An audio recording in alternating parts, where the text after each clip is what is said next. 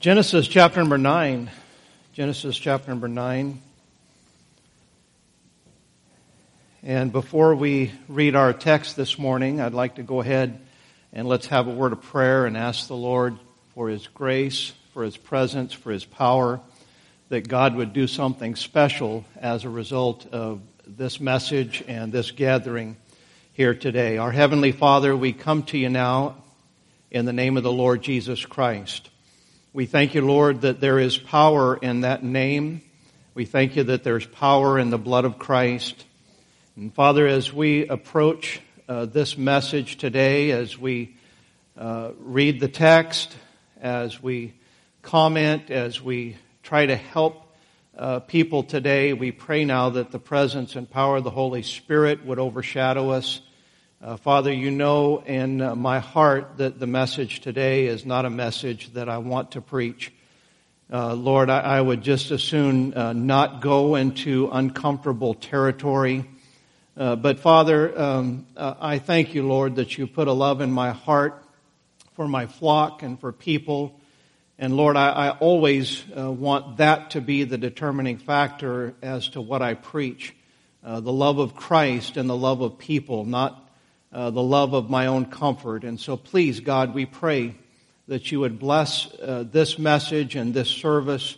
Uh, open up hearts. We pray, Father, that this message would accomplish exactly what you want it to accomplish. We ask all this in Jesus' name. Amen. Genesis chapter number 9, and look with me starting in verse number 20. The Bible says, And Noah began to be an husbandman and he planted a vineyard. And he drank of the wine and was drunken, and he was uncovered within his tent. And Ham, the father of Canaan, saw the nakedness of his father and told his two brethren without. And Shem and Japheth took a garment and laid it upon both their shoulders and went backward and covered the nakedness of their father and their faces were backward. They saw not the nakedness, their father's nakedness.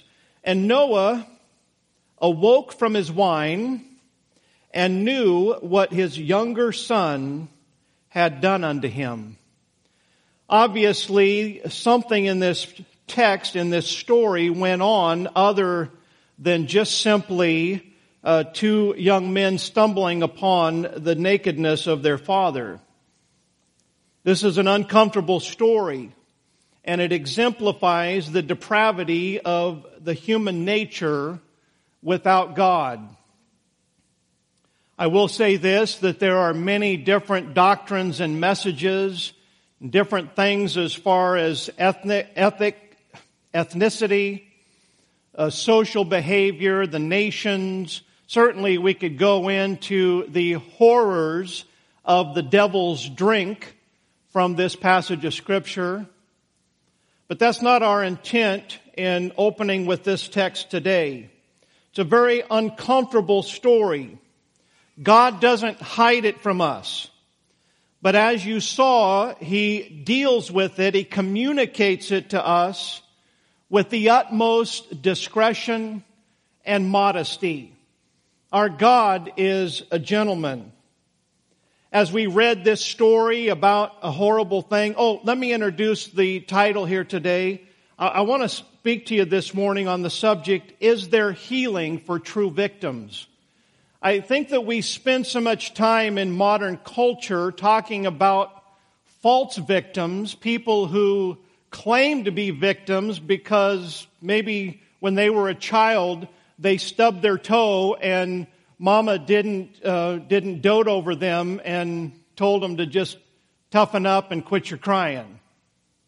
And there's certainly a lot of people today that make some kind of a frivolous claim into being a victim. And we deal with that so much that I know from me personally, sometimes I lose sight of the fact that in the day and age that we live in, there are way, way too many true victims that have had horrible things done to them. We could also mention Lot, how that uh, his two daughters, what they did to him, and of course they got him drunk as well. And uh, that, uh, that victimization, if you will, produced two pagan nations, the nation of Moab, the nation of Ammon, the Ammonites, and both of these were pagan nations that caused God's people a lot of harm, a lot of violence, a lot of corruption. We could also go to 2 Samuel chapter 13 and talk about Tamar and the victimization by her brother Amnon. Both Noah and Lot certainly bear some responsibility because of their willingness to get drunk. The impairment of drugs and alcohol, by the way, play an overwhelming part in the victimization of innocent lives. Tamar, David's daughter, on the other hand, was virtuous and did nothing that we know of to provoke what happened to her. Her life was permanently scarred and God gives us no record of how he helped her through this devastation.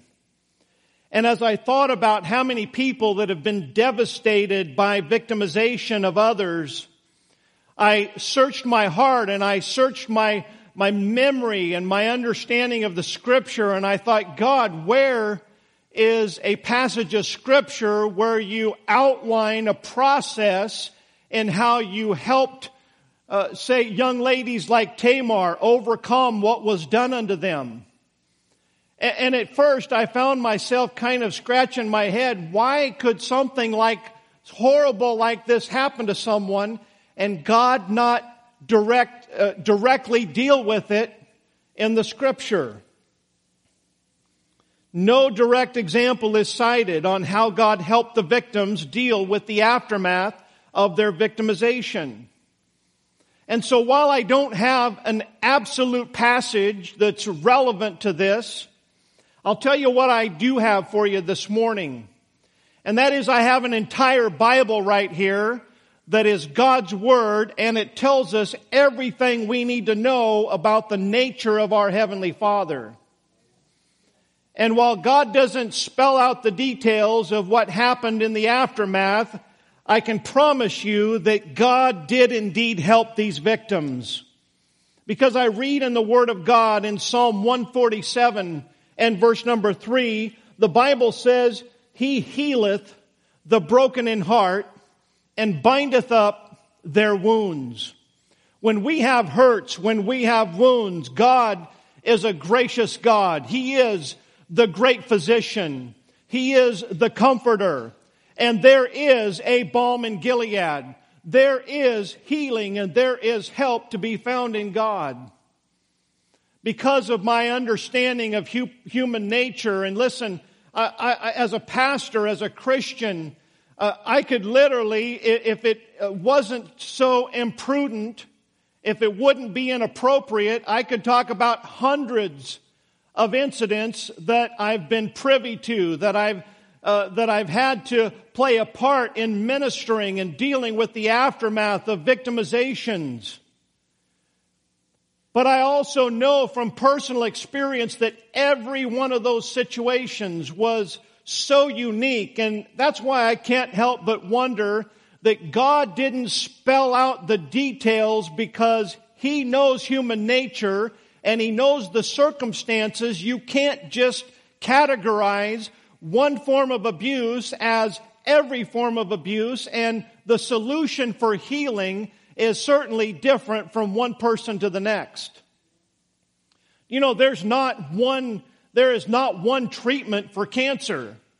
There's multiple forms of chemotherapy. There's some people that chemotherapy wouldn't help. It requires radiation. There's other people that require a different type of uh, immune therapy and so forth. Every disease is unique to the human body. And I believe that God knows that. And so while I scratched my head at first and I thought, God, what do I say to people? People are hurting and people are devastating and they need the help of God's Word. What in your Word can I give them? And the Lord told me the same thing that He tells you as a victim. He says, trust me, I'll help you through it. The Holy Spirit and the principles of God's Word. And we'll say more about that here in time to come. Now, having introdu- introduced the topic today, and forgive me for being note bound today. Because of discretion, I certainly don't want to go too extemporaneous and uh, inadvertently say something that would be inappropriate. I have some important prefaces for today's message. Please don't do what most people do and ignore the preface. These are very important prefaces and please get these before we even get into the meat and potatoes of today's message. Number one, this is a message that will talk about things that no one wants to talk about. We don't even like knowing that these things exist in our society. I promise you, I promise you beforehand that all details, personal knowledge that I'm privy to in past incidents and so forth, I promise you that these will be omitted or left extremely vague and general. I understand that we have all different types of people, ages of people, from children up to old people here today. I am not oblivious to that fact here today. And so you may ask the question, well, preacher, why don't you just take it into counseling in your office? I'll tell you why, because nine out of 10, or maybe even 99 out of 100 of people that need a message like this, they're not going to go in an environment where they get the help that they need. Ephesians chapter number 5 and verse number 11, the Bible says, and have no fellowship with the unfruitful works of darkness, but rather reprove them. For it is a shame even to speak of those things which are done of them in secret. We will be vague and general, just like God was when He tells the stories of victimization in His holy word. My second preface today is we want to express our compassion to anyone listening who relives hurtful memories because of today's message. It is not our intention. And so I have compassion toward you. And I hope that you will keep in mind that perhaps maybe your discomfort today may be a provision for someone else's healing. Healing injuries and illnesses often require um, often requires discomfort in diagnosis and treatment. There's sometimes when we go to the physician to get healing, there is there are things that we have to go through that are dis, uh, uncomfortable in order to get the help that we need. Number three, there are so many people bearing burdens from various forms of abuse that I feel it is necessary to address it publicly.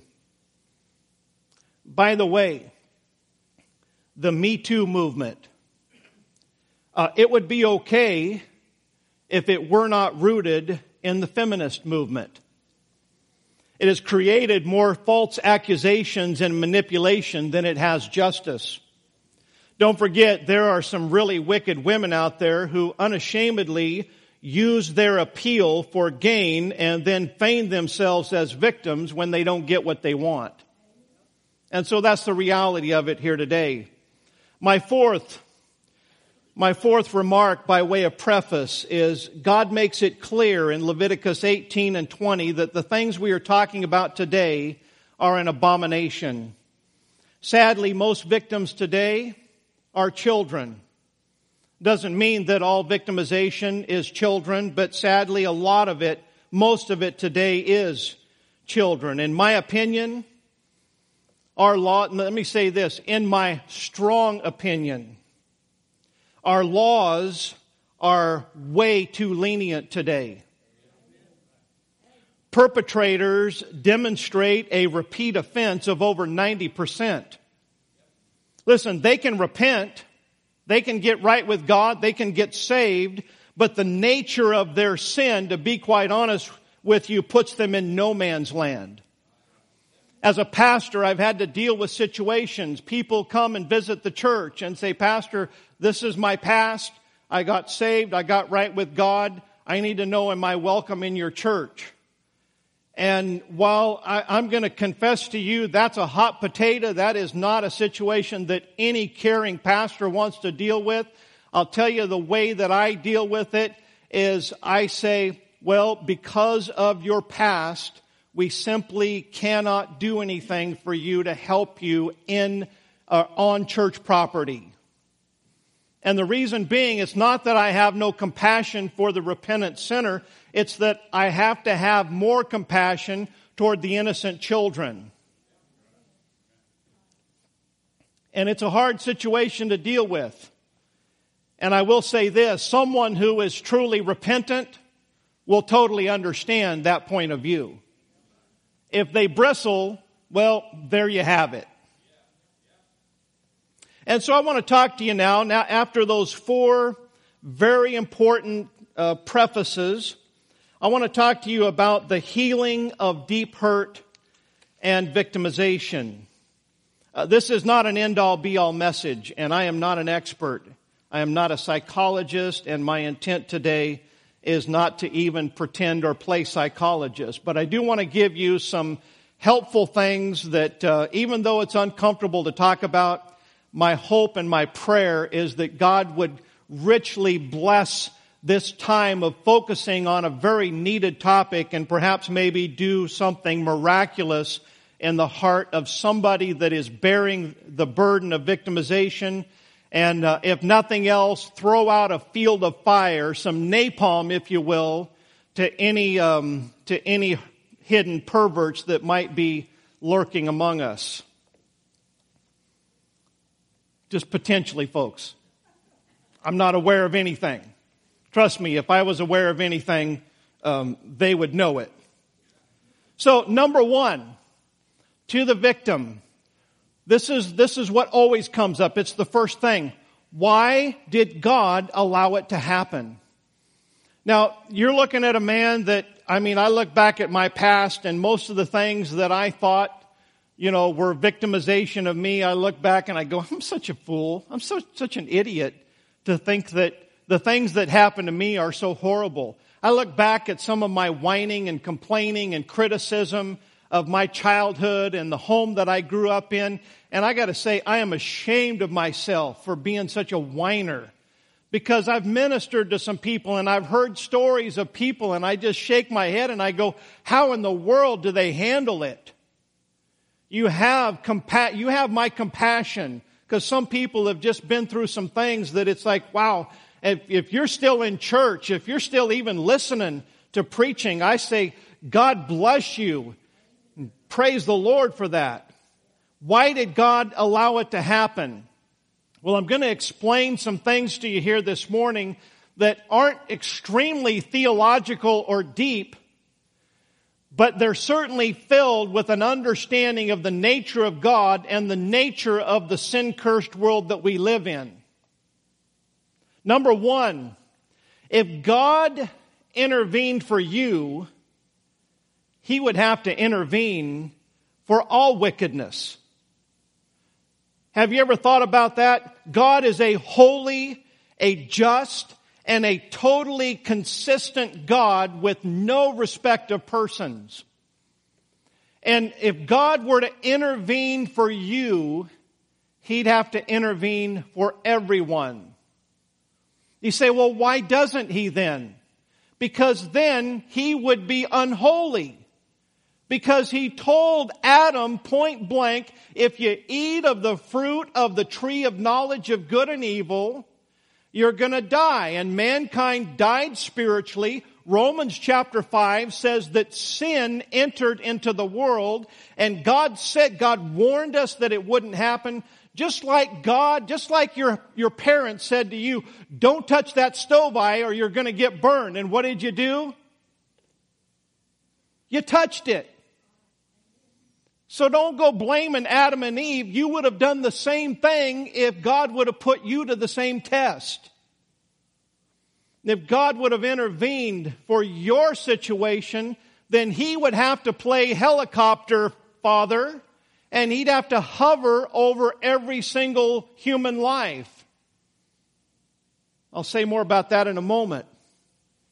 It's kind of like this. It's like, God, I wish that you would have intervened and stop me from being hurt, but I don't want you to stop me from hurting anyone. I want you to let me do what I want, but don't let anybody else do what they want. It's kind of the same mentality. I'm going to step on some toes here. It's kind of the same mentality of people who are just absolutely sure that their dog is in heaven because they loved it. Now, the neighbor's dog that they didn't like, that dog doesn't go to heaven. And, and where the system of where do you divide that out, I don't know because, I mean, wolves are dogs. So what, do, do wolves go to heaven too? Listen, if all of the creatures and if, if, if God let your dog into heaven, he'd have to let everybody's dog into heaven. And guess what? Heaven wouldn't be heaven, it would be a dog kennel.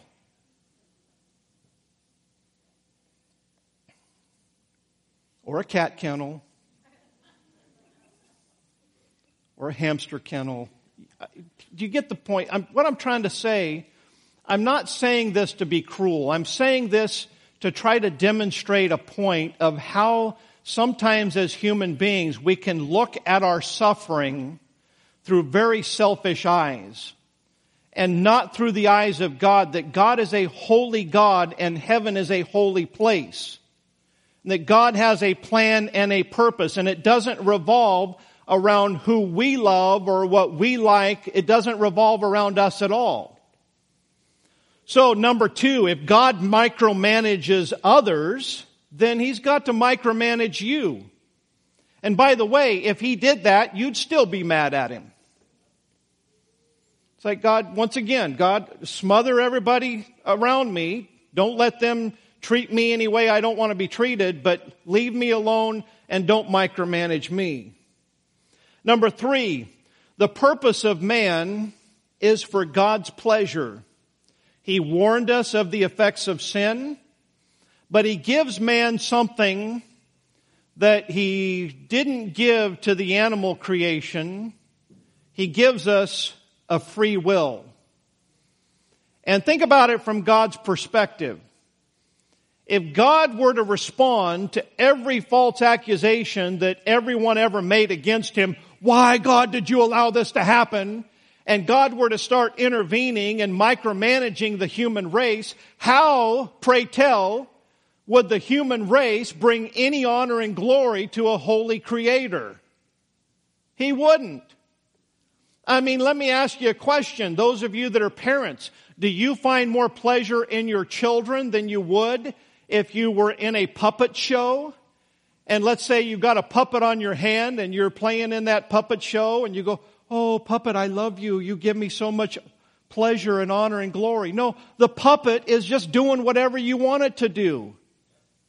God put, God created man for his pleasure. And if he had to micromanage us to keep us from hurting one another, then number one, why did he waste his breath in warning the human race to begin with?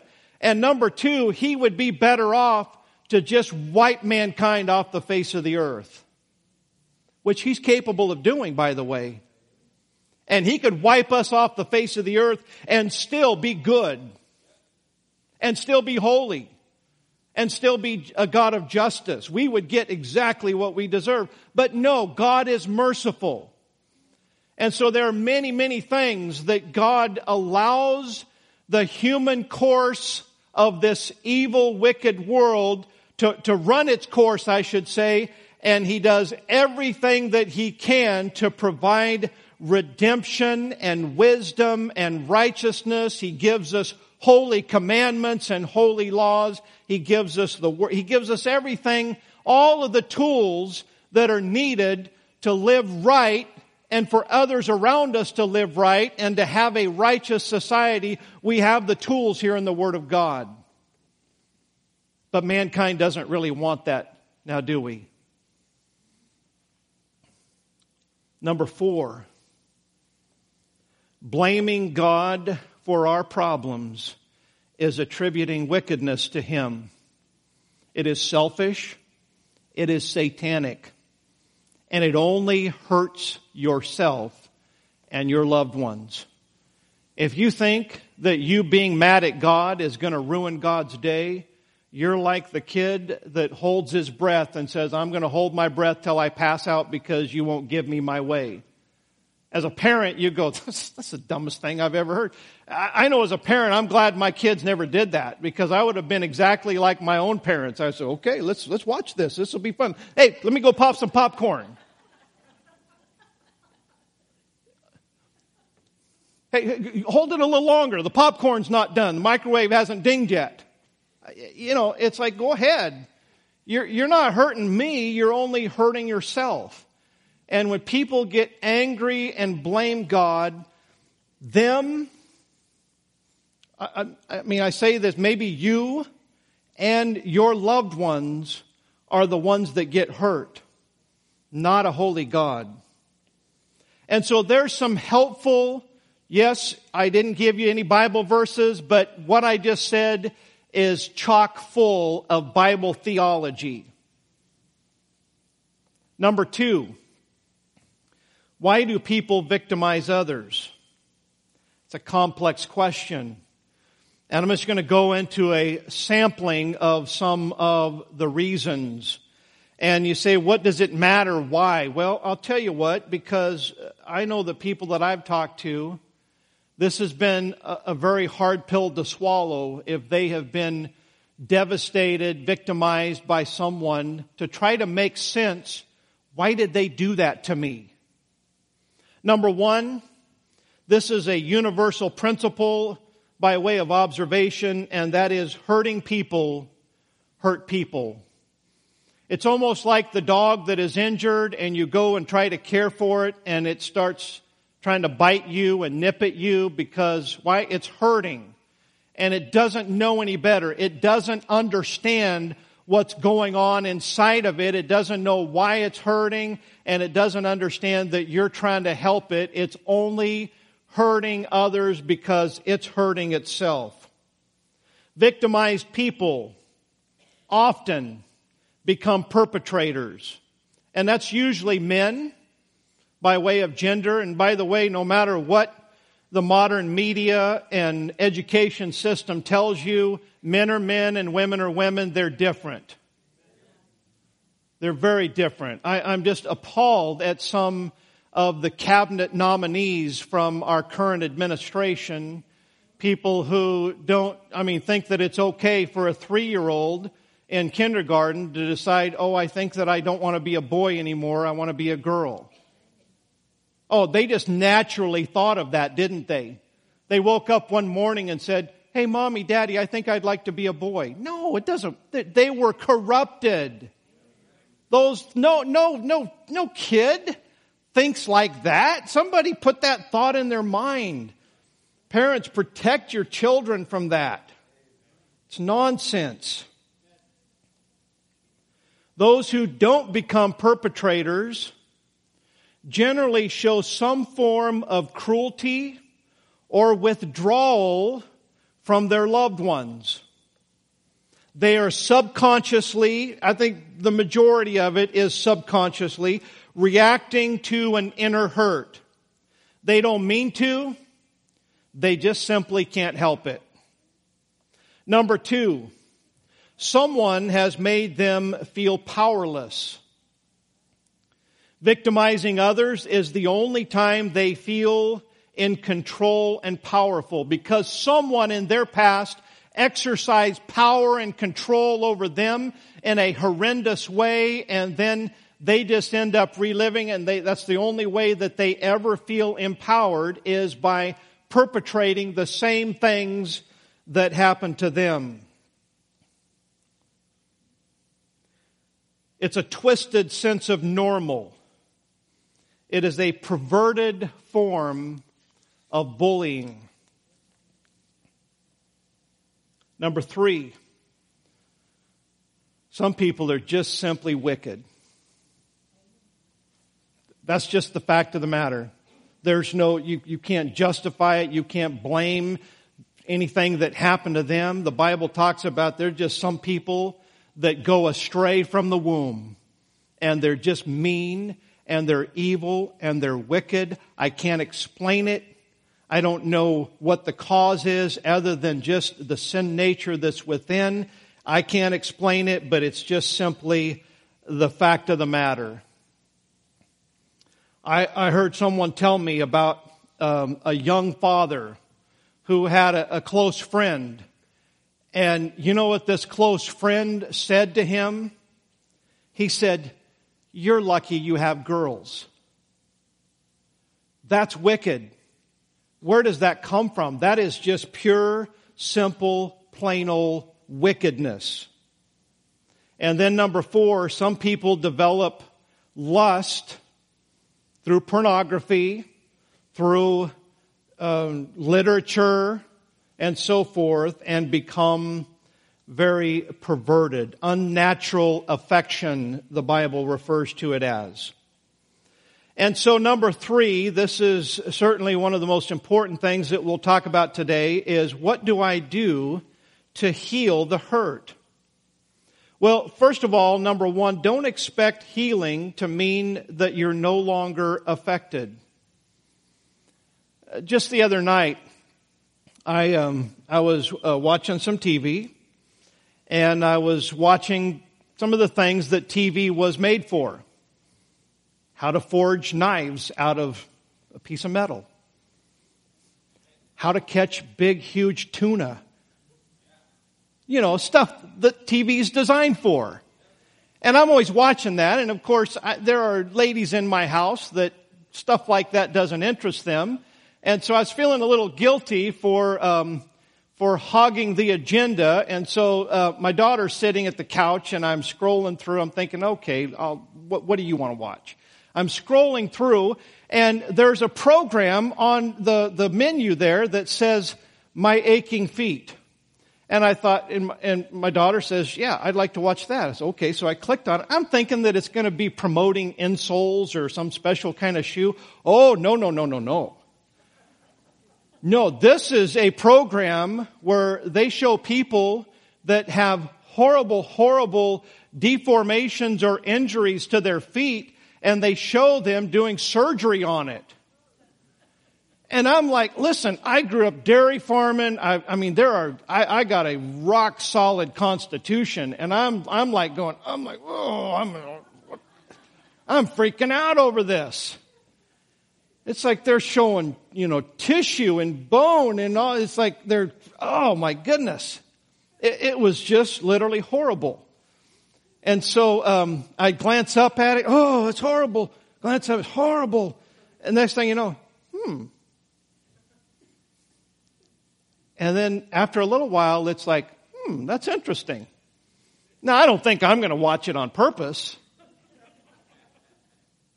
But you know, they showed some things that are really quite good illustrations to what I'm talking about here today. There was, um, I saw one situation where this lady, her toes, I mean, looked like they were, they looked like they were crocheted. I mean, this, they're going all different directions, overlapping one another. And um, after the surgery, I mean, listen, you, you, this was not a very attractive foot. After the surgery, it was still not a very attractive foot. But you know what? She could walk without pain. I'd say that's pretty good, wouldn't you?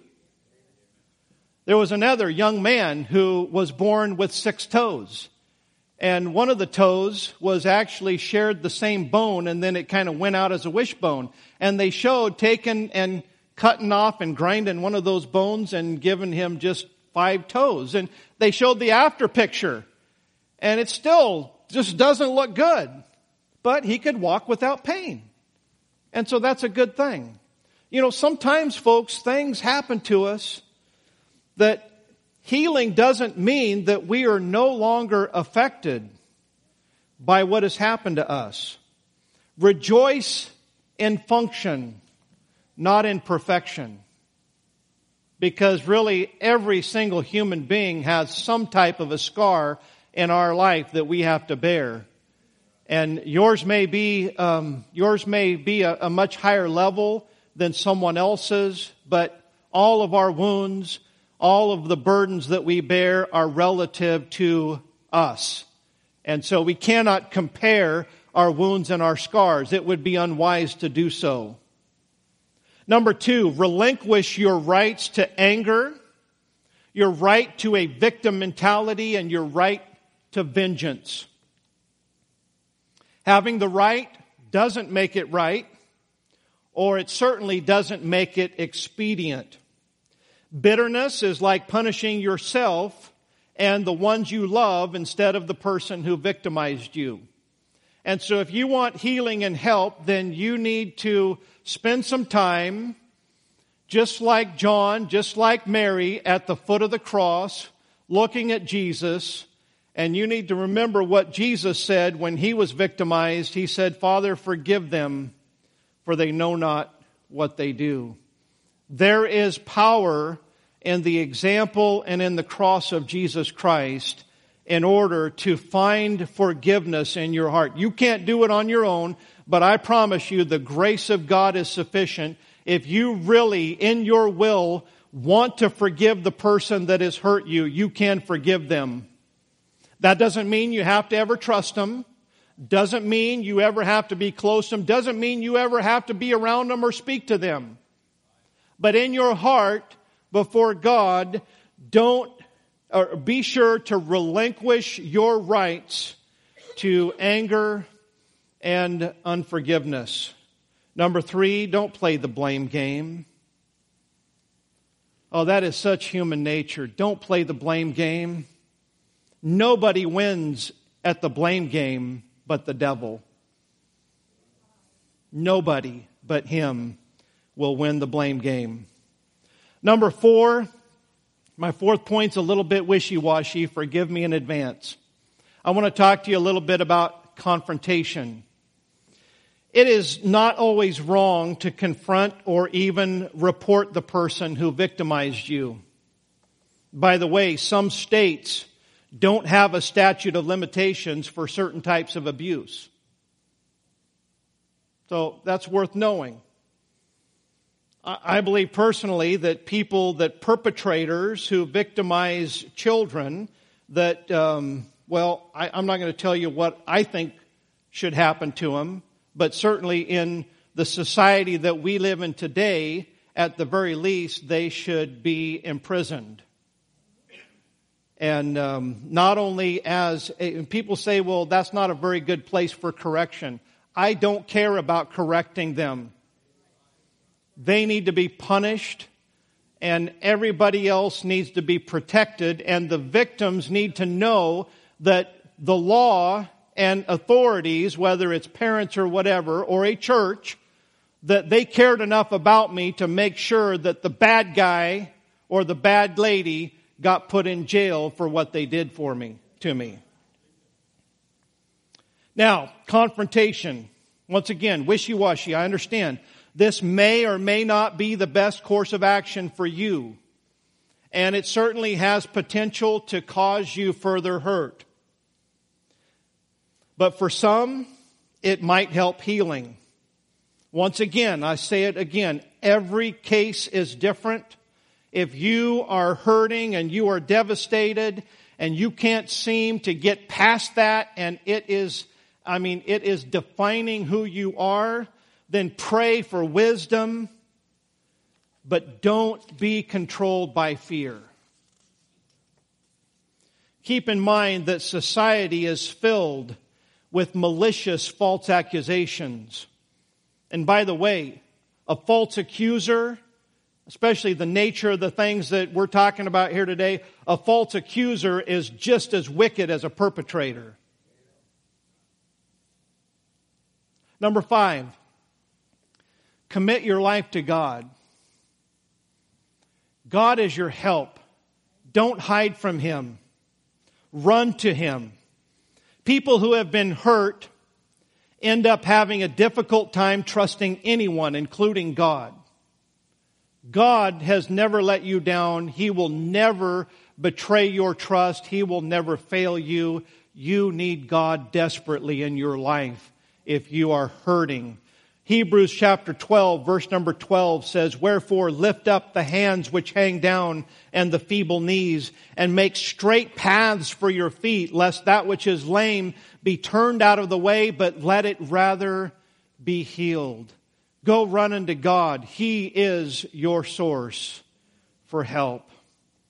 I'm sure that people with more wisdom and understanding than I do could offer you many other things, but I know that a lot of things that are going on in our culture today that are supposed to promote healing are filled more with psychobabble than they are Bible principles. And so be careful, be cautious. There are biblical counselors out there, there are psychiatrists and psychologists that some of them can offer some help. But I can't lump them all together because every, listen, pastors can help. But that doesn't mean that every pastor is going to help. I know situations where pastors didn't know how to deal with people and they were unethical and they took somebody's horrible wound and they just made it worse. So you can't lump everybody in the same category. There are people who can help. You may need to talk to somebody. You may need to find somebody that can listen. Sometimes taking a feeling and communicating it into words can take those emotions and turn them into concepts. And once it's a concept, you can grasp it, and sometimes that just helps. Sometimes just understanding is all that we need in order to pick ourselves up and move on and deal with our scars and be able to function in life.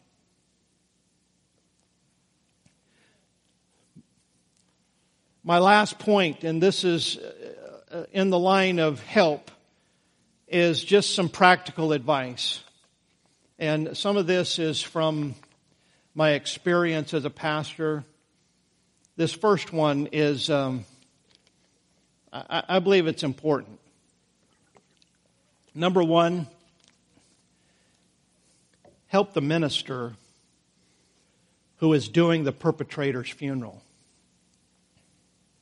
I can't imagine the pain that I have unknowingly and inadvertently caused and the harm to the gospel of Jesus Christ by standing up in front of a congregation and eulogizing a perpetrator, talking about what a wonderful Christian, what a wonderful church member that they were, while there are children or relatives or grandchildren sitting at that funeral service that have been victimized by that person. I cannot imagine the harm to the gospel. And just when I find out about stuff afterward, I just go, do they not understand that the purpose of the pastor and the word of God and the eulogy is to try to comfort people and to help people and unknowingly I mean, a pastor can only go by what he knows. Now you say, what? I, I don't feel like just airing all that dirty laundry. You don't have to go into specifics. Just give the minister a heads up. Hey, preacher, this guy, this person hasn't always been the Christian that you know him to be. Okay, fine. That might keep the minister who's supposed to be representing God of being somebody that's basically just sticking a sharp stick in that wound and making and just bringing back pain that I can't even imagine how I've made people feel not knowing what I found would find out afterward. Help the pastor out a little bit. Number two, beware of false guilt. Satan does not show compassion toward human suffering he piles on. You, you would think, you would think, well, you know, the devil's going to leave me alone because I mean, look at what all I've went through. No, you, you, you're weak. And, and Satan as a roaring lion, he's looking for the weak one in the, the, in the herd, the wounded one in the herd, and he's the one you're going after. So beware of false guilt. The Bible says in Revelation 12 verse number 10, I heard a loud voice saying in heaven, now is come salvation and strength and the kingdom of our God and the power of his Christ, for the accuser of our brethren is cast down, which accused them before our God day and night. False guilt is a powerful tool that Satan uses. And for some of you that maybe you're not a victim, but you know a victim or someone in your family or a close friend, or maybe even a parent that something happened that you just, you just didn't expect it to happen. People who were close to the victim and the perpetrator often feel guilt or remorse for not seeing the signs and intervening. Satan will make much of that.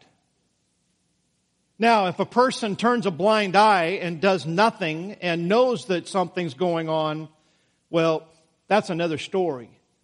And that person needs to repent and ask God's forgiveness as well as ask the victim's forgiveness. But listen, suspecting something is not enabling. Listen, we can't go around and every time somebody gives us a bad vibe or something like that, we can't just assume that our bad vibe that there's something there. That would be, I mean, can you imagine if, uh, you know, human interaction, if everybody was responding to their gut feelings all the time? No, Jesus said, judge righteous judgment. We cannot be held accountable for that which we cannot know. I've been duped many times. I had this guy years ago. I thought, man, I thought this guy is all sold out to God. He, he kept wanting to go out and knock on doors. We went on visitation every week. And I would mentor this guy and talk to him. It's like, wow, this guy, God's rescuing this guy, only to find out that he was doing penance for something that was going on in his home made me feel like just an idiot. The devil started to make me feel guilty. But I had to get past that and I had to say, look, I can't live by feelings if those feelings aren't consistent with the truth. So beware of false guilt. Number three, this is a practical advice here. Prevention is a lot of hassle and a lot of cost. Prevention might mean that you have to make some sacrifices. Prevention of something happening to our children might mean, have you ever wondered? I, I know that wickedness toward children, it's, it's nothing new. But it is off the charts compared to the past. You don't find any samples of it in the Word of God. You know why that is? Is because there was a day and age where Little Johnny and little Sally never left mama's side. They were always in mama's view. Not in today's culture. No, we stick them in, we, you know, we let, we let grandparents raise them, aunts, uncles. Uh, we put them in daycare. We send them off to public school. Uh, you ought to talk to some uh, DSS uh, counselors and find out what goes on in public school at first, second, and third grade level in the restrooms. I ain't lying to you and I'm not, I'm not, I'm not embellishing it. And by the way, I'm not talking about New York City. I'm talking about Statesville. I'm telling you, prevention is a lot of hassle. It's a lot of expense. We may have to change our lifestyle. We may have to make all kinds of changes, but listen, the protection, the, the, the hassle and cost of protection is nothing compared to the aftermath if something happens. Nothing. Not even, not even comparable. Protect your children at all cost. Listen, I thank God for my wife who has the heart of a mama to protect our children. I, I can remember in church that we were in in the past and a lot of people our age. And, and I can remember hearing little people say stuff like, about our kids, like, oh, you're going to bubble wrap them?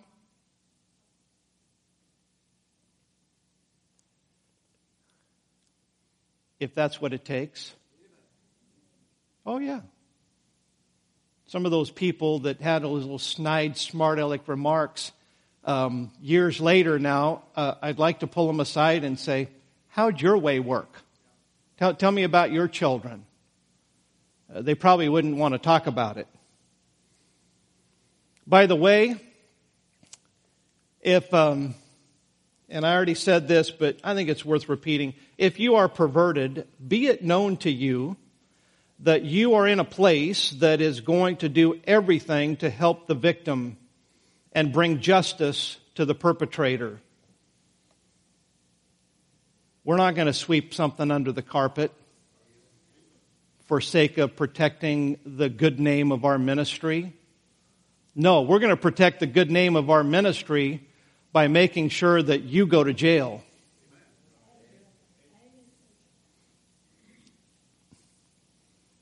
If you survive.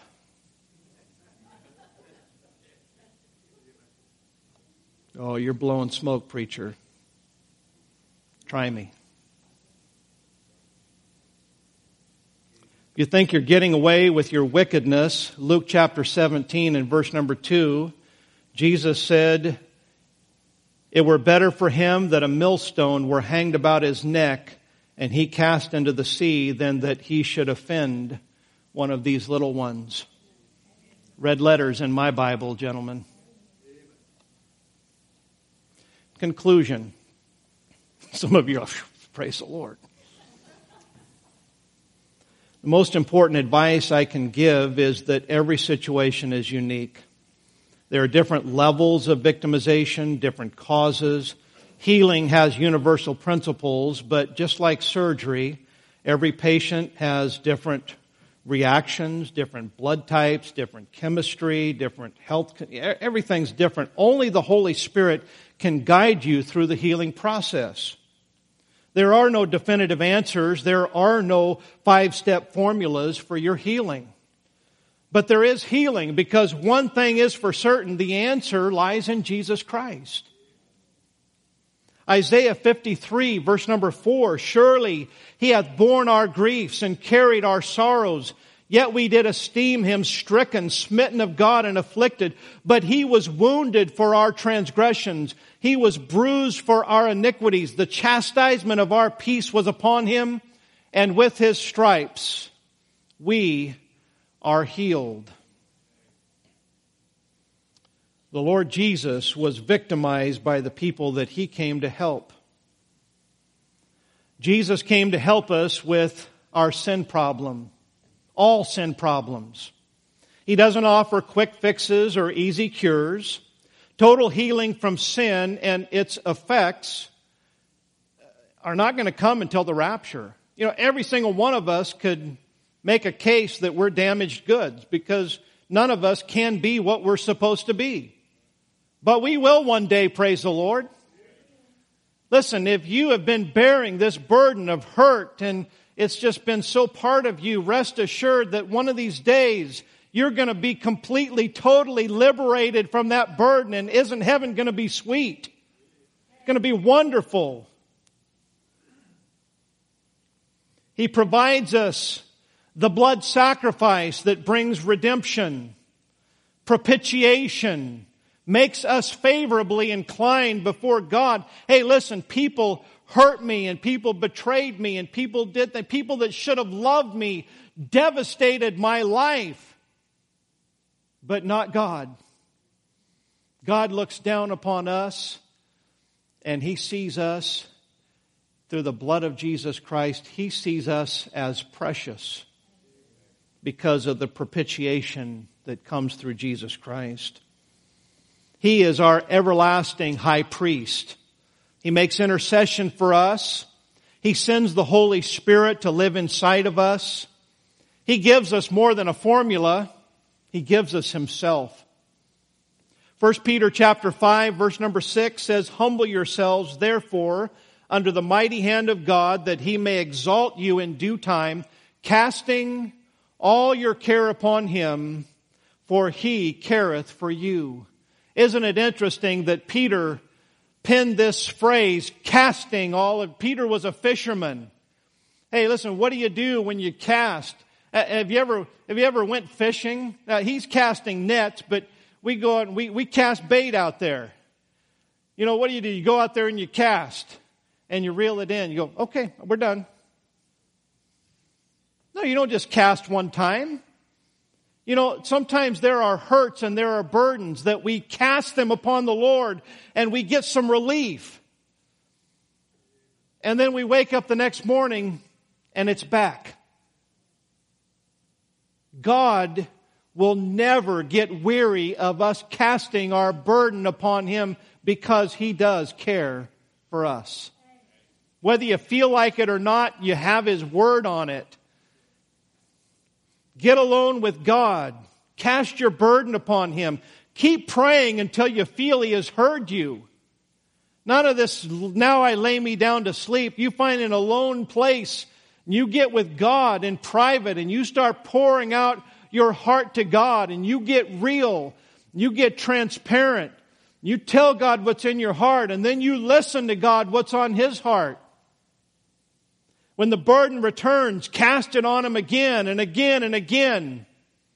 You may need to find a friend or a confidant to talk to, but most important, bring your hurt to the Lord Jesus Christ.